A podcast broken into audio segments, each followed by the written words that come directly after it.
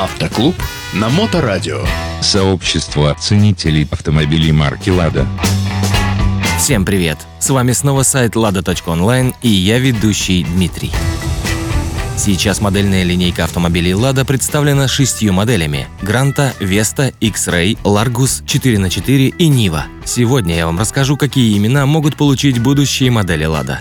У АвтоВАЗа есть ряд торговых знаков, которые были зарегистрированы относительно недавно и при этом никогда еще не использовались. Об этом свидетельствует выгрузка из закрытой части базы Роспатента. Следующие имена оформлены АвтоВАЗом по широкому перечню товаров, включая автомобили.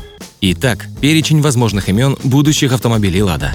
«Фортуна», «Ладога», «Свобода», «Славия», «Кванта», «Бинар», «Антига», «X-Rave», «X-Sight», «X-Sight», «Экспира», «Интрига», «Приоса», «Квест» и «Онега».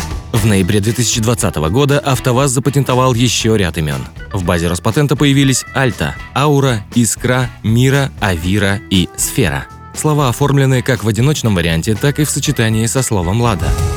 Все названия АвтоВАЗ может использовать в любой момент, поскольку охранные документы на них имеют активный статус. Летом АвтоВАЗ объявлял конкурс на название новой модели «Лада». Предложить новое имя будущему автомобилю «Лада» мог любой желающий. Вот четыре названия, которые стали победителями конкурса. «Онега», «Альта», «Слава» и «Лика».